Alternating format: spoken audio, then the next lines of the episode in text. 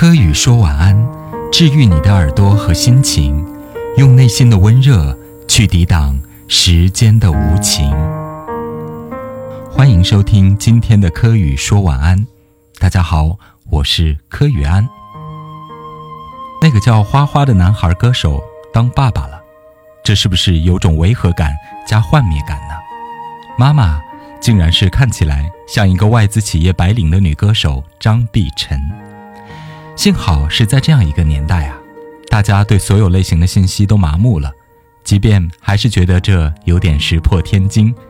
而更加令人惊叹的是，妈妈从怀孕到生产都是瞒着爸爸的，当初亦是无声无息的离开的。这样的别离让人有种不寒而栗的感觉，终究是两个人内心充满着艺术的火热，而生性却都凉薄啊。在星座的话题里，据说处女座是唯一可以跟水瓶座聊天的人，因为水瓶座总被冠以难懂的外星人的称号，而他们拥有一个谁都无法走进的小宇宙。他们在恋爱里总是倾向于消失在你的世界里，他们太独立了，太需要个人的空间了，何况是一个以才华著称，在舞台上分裂、狂躁又诡异的歌手。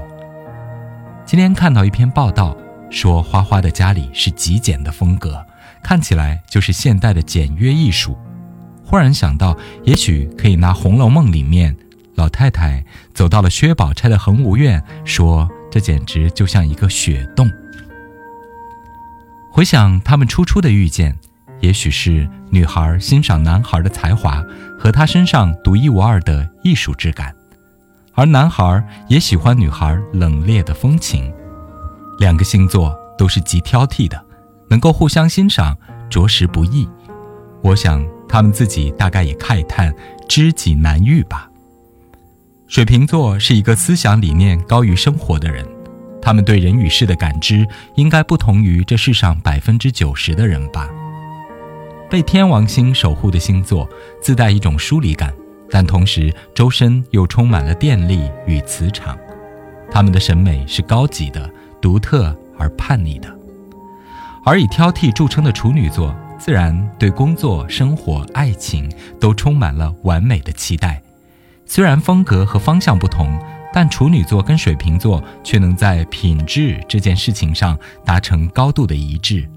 我想，华晨宇和张碧晨。是曾经有过强烈的灵魂共鸣的吧？水瓶座是纯粹的，纯粹的风，也纯粹的疏离。你可以说他们一直都不接地气的，而土象星座就不一样了。他们即便再高冷、再意识流，终归是一个务实又需要温暖的人。在网友们的星座案例咨询当中，其实吐槽水瓶座的小姐姐是不在少数的。比如说，她们常常玩消失，而更渣一点的，甚至会劈腿。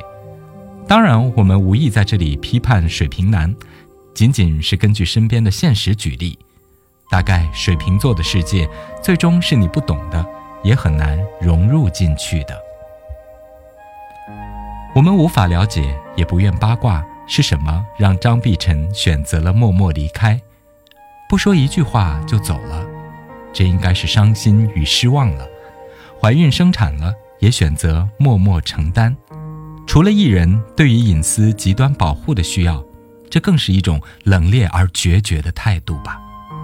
我们无从得知，在他们分开之前，曾经在恋爱的生活里发生过怎样的争执和怨怼。只是从结果看，这很现代，也很酷，完全符合两个人疏离而冰冷的气质。我是你无法理解的超级水瓶男，我也是你坚决无法蔑视的挑剔处女座。看这个结局，竟会想，两个冷漠的人为什么当初会走到一起，是有怎样的一股驱动力呢？不过，这也许就是最好的结局。不用伤筋动骨，我们各自在音乐的世界里精彩。曾经的热爱和曾经的伤害，只是两座冰山的相遇，谁也无法灼烧谁的心脏和精神。